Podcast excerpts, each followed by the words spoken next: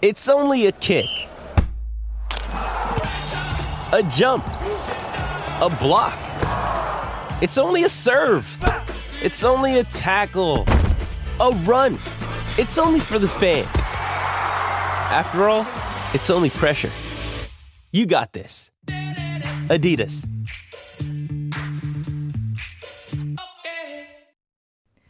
Well, the NBA is making headlines around the world for multiple reasons as things heat up around the trade deadline, but especially after LeBron James broke the all time point scoring record yesterday. Joining us now to talk through all of the NBA news is Brooklyn Nets beat writer from The Athletic, Alex Schiffer. Alex, thank you so much for your time. We really appreciate it. Has the LeBron James news and historic feat made waves all across America or just in LA? What's everyone's reaction been? Oh, it, it's dominated the news around the country. I mean, it's it's definitely you know the you have to remember the Kareem Abdul-Jabbar, the mm. previous record holder, held that for nearly 40 years. Mm. So you know it's one of those um, it's one of those records that it might not fall again for a very long time. So definitely cool, and uh, also cool. You know, Kareem was able to be in attendance for uh, LeBron to hit it and whatnot. How do you reflect on not only this milestone, but his career so far? Of course, 20 seasons in the NBA. He's 38. There's no sign of decline in him yet either, is there? No, and I mean, he's trying to stick around for it to play with his son, who's a senior in high school.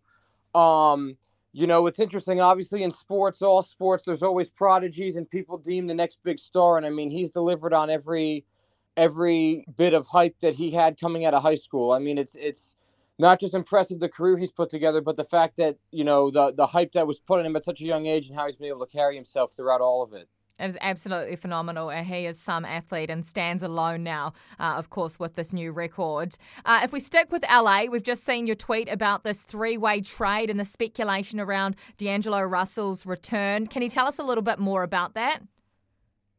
Yeah, I think it's a great trade for all parties. You know, the Lakers are getting D'Angelo Russell, Malik Beasley, and Jarred Vanderbilt. They're sending out Russell Westbrook to Utah. Mike Conley is going from Utah to um, the Timberwolves, and then there's some other parts changing hands there with draft picks and some role players. And I, I think the Lakers are huge winners here. I mean, they they only gave up one of their two first round draft picks they can trade, and you know they get younger. You know, Malik Beasley, I think, is a great player. He can hit some threes. Um, Jarred Vanderbilt's a rebounder. You know, they they and D'Angelo Russell obviously started his career with the Lakers mm and you know can shoot and and also gets them younger and is a free agent to be, which gives them some financial flexibility in the summer to add another guy if if needed. So you know they they're gearing up obviously to try to make a run at this thing with the West so wide open. Yeah. And you know they're getting younger, they're getting more cap flexibility, and again they're addressing some holes. So it's going to be very interesting with you know 30 games or whatever it is and change left if they can make a run at this thing. They must have freed up a bit of money uh, losing Russell Westbrook. Uh, what will they do with it? Do you think? It's a good question. You know, they can re-sign some of these younger guys. They might be able to uh, go after Kyrie Irving in free agency. It's it's a little early to tell because they just traded for Rui Hachimura also a week or two ago with the intent to re-sign him. So D'Angelo Russell's an expiring contract. I think it kind of depends upon do they re-sign him or go for another point guard like Kyrie, like I said. And uh, you know, it, it's not really a, a, big free agent class. So really, um, you, would have to think some of that money's going to go towards some of the guys they already have. Mm. You mentioned Kyrie. I mean, no doubt that has been the biggest move in this trade deadline uh, from the Nets to the Mavs. How do you see the Nets team dynamic changing after this trade?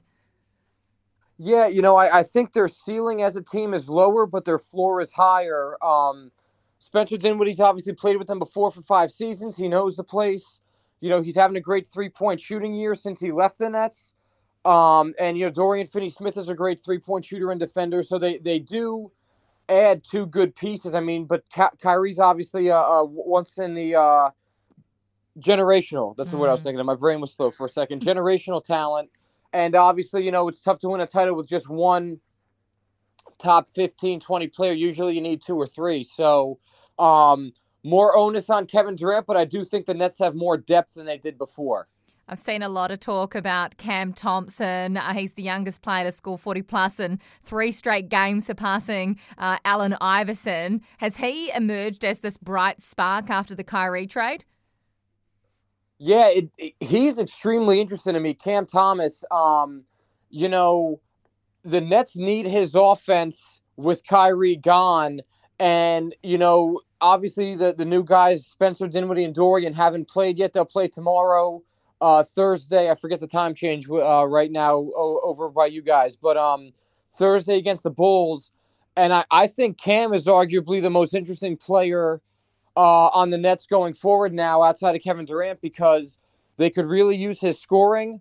Um, you know, they have a lot of guards they could play, but he's kind of playing his way into a role in which he's, you know, become too important almost to, to give up or, you know, to, to put out of the rotation, I guess is the better way to put it. So I, I'm really, you know, last time we talked to Jacque Vaughn, the Nets coach last night, he'd yet to kind of decide how he's going to make uh, figure this all out. But I think Cam has a deserves a place in the rotation for the rest of the season because of his scoring, and how they go about this is going to be really fascinating. If we take a look at the two conferences and, and where everything sits right now, do you think it's fair? Do you think it's even? Is this what you were expecting at this time of the season? Yeah, it's a good question. I mean, the East, I feel like is still pretty straightforward. The Milwaukee Bucks and the mm. Boston Celtics, I feel like are going to be one of the two the, the teams to play in the finals. Yeah. They're the ones I trust the most. The West is just so wide open; it's anybody's game. It wouldn't stun me if the Lakers take care of business and go on some crazy run. Um, the Memphis Grizzlies, the Denver Nuggets, no one's talking about. They are loaded. Um, the West is just crazy fascinating. The playoffs out, out there are going to be really interesting. Be crazy if the Lakers went from 13th right to this incredible playoff run, especially after everything that's happened this season. It'd be like a movie type of deal. Yeah. It would be unbelievable. Hey, uh, just finally, uh, the trade deadline is tomorrow. What more can go down in the next sort of 24 hours? Are we going to see any more of these crazy moves, or have most of them played out already? Yeah, it, it's going to be very interesting. I mean, I don't expect Kevin Durant to get traded at all based on people I've talked to. Um, I, you know, Kevin has kind of held up the trade market in a sense because a lot of teams are thinking, well, if he might be available this summer, why are we going to empty our assets? Um, now when we have a chance and, and hurt ourselves to go after him this summer. So, you know, I think the Toronto Raptors are going to be very interesting. Does um does do they sell a bunch of their key guys and, and kind of regroup? And you know, which where what teams do they go to? Does Fred VanVleet go to the Clippers and give them a point guard? Um, do we see the Nets try to make a big swing trade to help Kevin Durant and get another kind of star type player alongside him? Mm. Um, I don't really know, but you know that that Russell Westbrook trade kind of kicked it off now, so it's going to be an interesting. Um, I'm trying to think of it's 3 p.m. I guess it's 18 hours left in the states or so, maybe 17 and a half if my math is right. That is fascinating as to how this all goes down. It is fascinating, so, and we're going to be watching with interest on the side of the world as well. Yeah, so uh, definitely, definitely a lot to still go down. Alex, thank you so much for your time. You've got so much knowledge. Uh, so thank you for sharing it with us. And for everyone listening, go and follow follow Alex Schiffer from The Athletic on Twitter for all your Brooklyn Nets and NBA news.